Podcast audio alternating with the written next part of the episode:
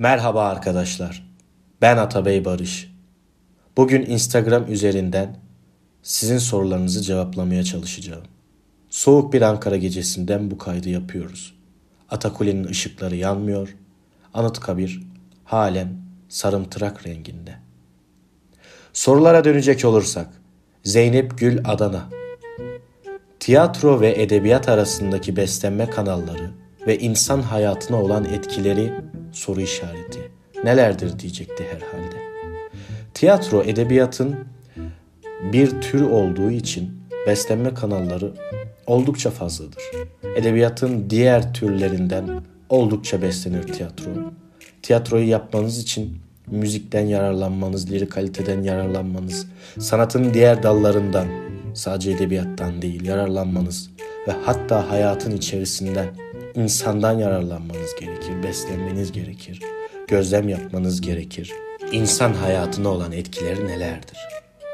Bir kere tiyatro ve edebiyat hayatın kendisinden etkilendiği için hayatın hayata olan etkisini size açıklayamam. Kübizmin ve diğer on iki arkadaşımın sorularını topluca cevaplamak istiyorum. En sevdiğim şair Ahmet Arif'tir. Ümit Yaşar Oğuzcan şiirlerini okudukça yutkunmam artar ve ter bezlerim çok fazla çalışır. En sevdiğim roman İnce Memek'tir. En sevdiğim romancı Yaşar Kemal. En sevdiğim tiyatrocu Ferhan Şensoy'dur. En sevdiğim tiyatrocular Haldun Taner, Muhsin Ertuğrul, Müjdat Gezen, Genco Erkal, Baykal Kent. Daha saymakla bitmez. Şu an aklıma ilk gelenler bunlardır. Yabancı okuduğum tiyatrocular Bertolt Brecht, Carl Valentin Gribayetov, Stanislavski'dir. Klasik tiyatro eserleri hep bana oldukça sıkıcı gelmiştir. Kabare usulü oyunları çok severim. Tiyatronun muhalif olması bana oldukça zevk verir. Satirikliği ve taşlamacılığı çok severim. Bu konuda Aziz Nesin'i oldukça beğenirim. Deve Kuşu Kabare'yi size şiddetle öneririm. Sevgili edebiyatçı ve çevirmen Hamza Öztürkçü soruyor. Türk dünyasında tiyatronun gelişim göstermesini neye bağlarsınız? Ne gelişimi abi? Bundan elli yıl önce yüz yıl ilerideydik. Nurhan Sivas'ın soruları. Size ilham veren müzisyenler. İlham veriyorsa yazı yazıyorumdur veya bir şeyler okuyorumdur. Dolayısıyla bu anlarda daha çok klasik dinlerim. Dimitri Şostakoviç'i çok severim. Bach, Chopin, Tchaikovski. Bunlar klasiklerde en çok dinlediklerim. Fazıl Say'ı öneririm. Nurettin Selçuk bana çok zevk verir. Muhsin Namju'yu, Ruhi Su'yu, Farid Faryat'ı, Müslüm Magomayev'i, Reşit Behbudov'u şiddetle öneririm. Nurhan Sivas'ın soru bombardımanının devamı. Türkiye'de Uzi'nin en çok dinlenmesi hakkında ne düşünüyorsunuz? Uzi mi? O ne? Silah mı? Ben silah bilmem. Sevdiğim bir şair şöyle yazmıştır. Gözyaşına bakan olsa kan akmaz. İnsan olan hançer beline takmaz. Buradan hareketle silahlarla ilgilenmediğimi, silahları sevmediğimi ve silah kullanmadığımı anlıyorsunuzdur. Kutay Diyarbakır soruyor. Sovyetlerin Türk sanatına etkisi nedir? Biliyorsunuz ki Sovyetler çok farklı iklimlerde, çok farklı bölgelerde hakimiyet kurmuşlardı. Bir kere Sovyetlerin oluşumunda Türklerin ve Türk halklarının önde gelen yazarlarının, şairlerinin, düşünürlerinin katkısı çok fazladır. Buradan hareketle aslında Türk sanatının Sovyetlere etkisi çok fazla olmuştur. Misal, Sovyetlerin en büyük tenorlarından birisi Müslüm Magomayev'dir ve Azerbaycanlıdır. Aynı şekilde Sovyetlerin içerisinde bulunan en büyük bestekar Üzeyir Hacıbeyli'dir. Bunun dışında Reşit Behbudov, o da Azerbaycanlıdır. Ve Sovyetlerin madalya vere vere, omuzuna külçe külçe altın koya koya kambur ettiği sanatçılardır bunlar. Ve bunun gibi birçok örnek Kazak sahasında, Tatar sahasında, Kırgız sahasında, Özbek, Türkmen sahasında çok fazla örnekleri vardır. Bunlar saymakla bitmez. Fakat şuna değinmek istiyorum. Sovyetler Lenin döneminde çok farklı bir politika izliyorken Stalin döneminde tamamen bambaşka bir yöne evrilmişti. Stalin bin dokuz yüz otuz yedide yapmaya başladığı represya yani istibdatla sadece Türk değil, diğer kökenlerde bulunan ve kendisi gibi düşünmeyen birçok yazarı, düşünürü, ideologu öldürtmüştür, kurşuna dizdirmiştir. Sibirya'ya sürgün etmiştir, soğuktan öldürtmüştür. Bunların hepsini yapmıştır. Bu ister istemez sanata, sadece Türk sanatına değil, dünya sanatına darbe vurmuştur. Misal, Abdülhak Hamit Çolpan bir şiir yazmıştı ve şiirde şunu söylüyordu. Güzel Türkistan sene ne boldu, sebep vakitsiz güllerin soldu. Çemenler berbat, güller hem feryat, hem mesbahsın olmaz mı, olmaz mı dilşad. Bilmem ne için kuşlar uçmaz bahçalarında. Özbek Türkçesinde yazdığı bu şiir nedeniyle mimlenmiştir ve sonrasında kurşuna dizilmiştir. Bunun gibi binlerce örnek var maalesef. Yüzlerce demiyorum, onlarca demiyorum. Binlerce örnek var ve sadece Türk kökenli halklara yapmıyordu bunu Stalin. Dolayısıyla Sovyetlerin Türk sanatına ve dahası dünya sanatına etkisi çok fazladır. Bir kere içerisinde bulundurduğu dönem bakımından söylüyorum. Yazarlar Rus edebiyatının mihenk taşları olmuşturlar. Ve bunların arasında Cengiz Aytmatov da vardır. Cengiz Aytmatov bütün eserlerini Rusça yazmıştır. Kırgız türkülü. Ve iki bin dokuzda Ankara'ya geldiğinde bizden isteği şuydu. Beni unutmayınız. Beni siz sahipleniniz. Ama ne kadar sahipleniyoruz? Burası meçhul. Bir parantez daha açayım. Cengiz Dağcı Cengiz demişken, Cengiz Dağcı. Cengiz Dağcı Kırım Tatarıdır, Türktür. İkinci Dünya Savaşı'nda Sovyetler tarafından zorla silahlandırılmıştır Almanlara karşı. Nazi Almanya'sına esir düştükten sonra da bu sefer Sovyetlere karşı zorla savaştırılmıştır. Türlü çileler, ızdıraplar ve sonucunda Londra'da bir hayat sürmeye başlamıştır. Orada Türk Büyükelçiliğine giderek Türkiye'de yaşamak istediğini, Türkiye'ye gitmek istediğini söyler. Bunu defalarca söyler zaten. Fakat şöyle bir soru sorulur. Türkiye'de hiç tanıdığınız var mı? Cengiz Dağcı yutkunur. Yüzünü eğerek oradan çıkar. Londra'da bulunan Türk Büyükelçiliğinin karşısında bir bank vardır. Ve o banka oturur. Saatlerce oradan kalkamaz. Hüngür hüngür ağlar. Ve orada der ki, ben Türkiye'deki herkesi akrabam sanıyordum. Velhasılı, bu büyük yazar Cengiz Dağcı, ömrü boyunca ne memleketi Kırım'ı, ne de vatanım dediği Türkiye'yi dünya gözüyle görememiştir. Bu bizim ayıbımız. Bu bizim utancımız. Bunun gibi yüzlerce örneğimiz var. Bırak şimdi Sovyetleri. Şu andan haber ver. Şu an ne yapıyorsun Kutay? Şu an ne yapıyorum ben? Şu an ne yapıyoruz biz? Özgecan Elazığ'ın soru bombardımanı. bir. Neden Azerbaycan edebiyatı? Sadece Azerbaycan edebiyatıyla ilgilenmiyorum ki. Ben edebiyatla ilgileniyorum. iki. Türk edebiyatı ile Azerbaycan edebiyatı arasındaki ilişki, yazar, eser bakımından benzerlikler ve farklılıklar. Benzerlikler diye bir şey yok. Zaten aynı kültür, aynı dil, aynı edebiyat. Farklılıklar var. E bu farklılıklar, coğrafi farklılıklar, anlayış farklılıkları, sosyolojik yaşamdaki değişikliklerden dolayı doğan veya politik farklılıklardan doğan zorunlu e, ayrıntılardır bunlar. Bunlardan somut örnek verecek olursam mesela sadece Azerbaycan'da değil diğer Türk halklarında da bunu görüyorum. Özellikle çeviri yaparken bununla karşılaşıyoruz. E, Rusça'da mesela şöyle bir kalıp vardır. Cümle geçer ve der ki Pushkin dedi. Pushkin pişat. Yani Pushkin yazdı.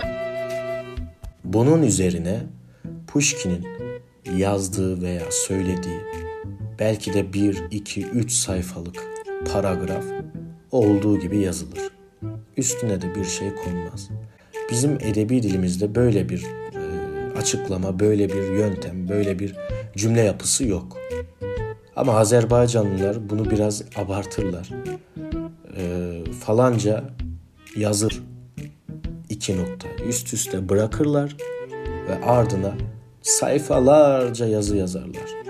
Bu çeviride benim belamdır. Ee, bu konuda oldukça şikayetçiyim. Bunun dışında şuna değinebilirim. Poema diye bir tür vardır Azerbaycan edebiyatında, Azerbaycan şiirinde. Ve e, poemanın açılımı aslında uzun olan, çok uzun olan şiirdir.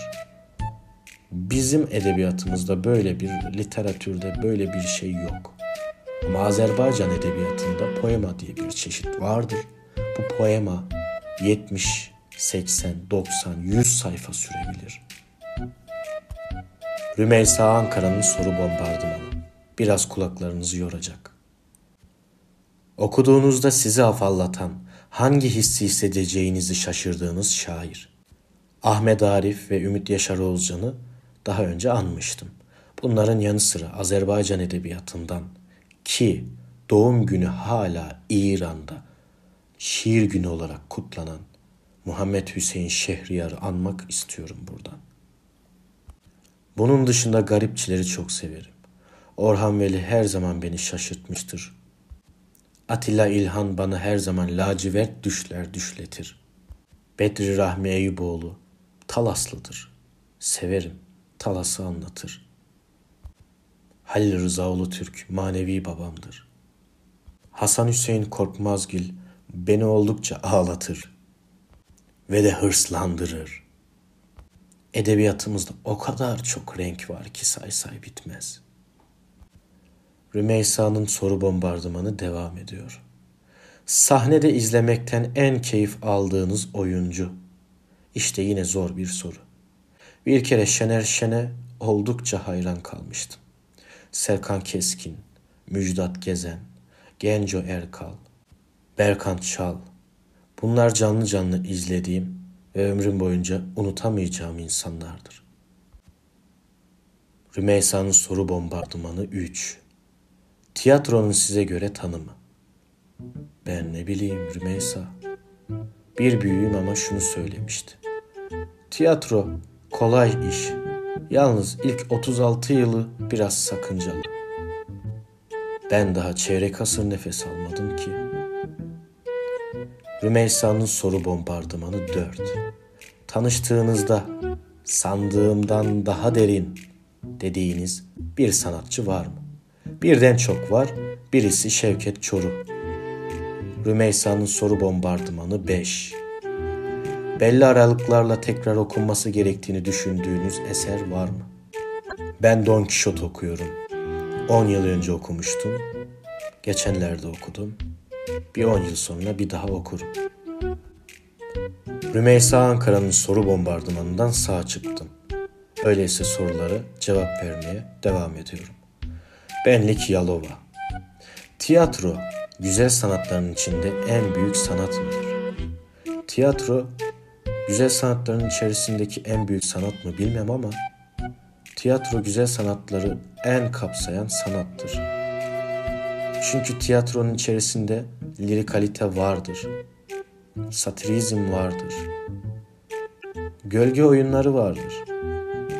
Güzel sanatlardan aklınıza ne gelirse. Bazen kötü sanatlardan da vardır ama Hayatta görebileceğiniz her nesne, her durum, her şerait tiyatronun içerisinde vardır. O yüzden de zordur tiyatro. O yüzden de tesirlidir. Görsel hafızayı tetikler bir kere. Bir kere müziklerle kafanıza değişik tatlar bırakır. Sizi korkutur, sizi ürkütür, sizi heyecanlandırır, sizi içine alır. İnteraktif hareketlerle siz de oyunun bir parçası olursunuz. Aslında seyirci oyunun en büyük parçasıdır her zaman. Fakat interaktif hareketlerle seyirci oyunun bir parçası olduğunun farkına varır sadece. Değerli edebiyatçı abim Fuat Sevimay şunu yazmış. Edebiyat sanat, velhasıl hayat. Katılmamak ne mümkün. Umarım bizim ülkemizde de Frankolar hurdalaşır. Life on the Witch Kübra'nın sorusu. Okumaktan en çok korktuğum soru olduğu için ve saatler sürebileceğini öngördüğüm için direkt cevabı veriyorum. Güncel sezonda oynanan oyunlara, fuaye alanlarında görsel hafızaya kazınacak ve hatta daha fazla sanatçıyı sanatın içerisinde, hareket eden sanatın içerisinde tutarak bir şeyleri fazlalaştırmak, arttırmak her zaman için iyidir. Fakat şuna dokunmak istiyorum.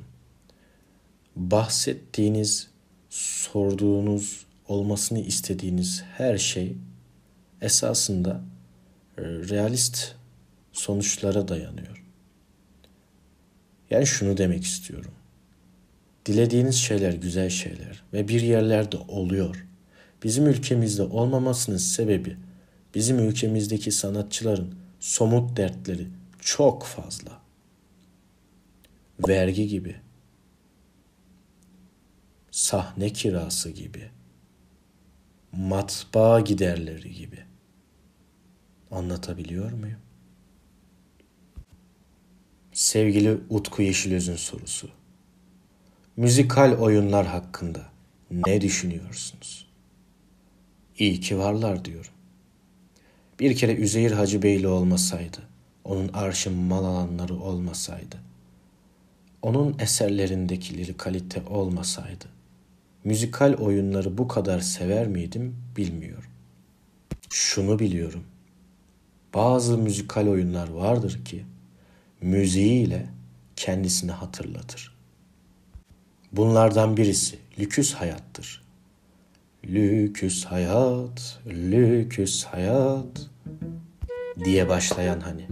Şimdi durduk yere eğlencesine yaptığımız işten telif parası ödemek zorunda kalmayalım.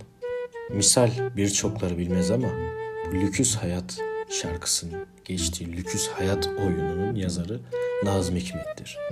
Mimlendiği için o zamanlar e, kendi adını koydurtmak istemiyor. Zira Nazım'ın adı konsaydı o oyun hiçbir zaman oynanmazdı. Emre Kastamonu'nun soru bombardımanı başlıyor. Çakır Dikeni oluşumu nasıl oluştu? Bir gece vakti bir arkadaşımla konuşuyordum.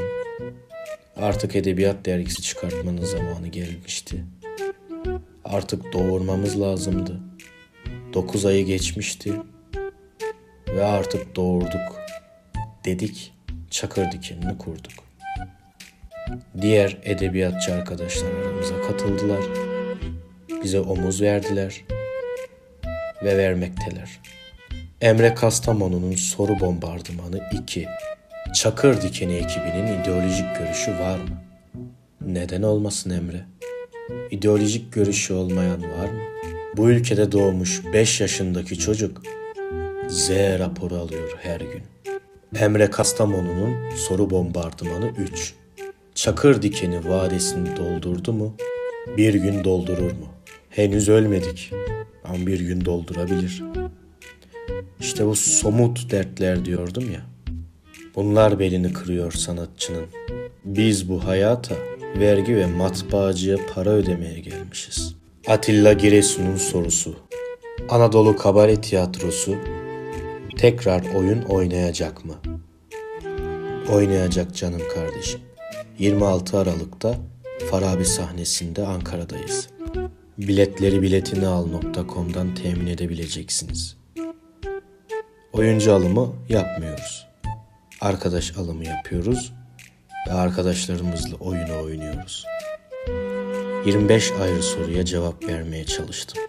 Umarım bu yıl da kulağınızda beni misafir edersiniz. Bir şiir okur musun sorusunu çok fazla aldığım için bu soruyu sona sakladım. Okurum. Şairin işine. Uyumayacaksın. Memleketinin hali seni seslerle uyandıracak. Oturup yazacaksın. Çünkü sen artık o sen değilsin. Sen şimdi ıssız bir telgrafhane gibisin. Durmadan sesler alacak, sesler vereceksin. Uyuyamayacaksın. Düzelmeden memleketin hali, düzelmeden dünyanın hali, gözüne uyku giremez ki. Uyumayacaksın. Bir sis çanı gibi gecenin içinde, ta gün ışınıncaya kadar, vakur, metin, sade çalacaksın. Sürçülisan ettikse affola. Kendinize iyi bakın.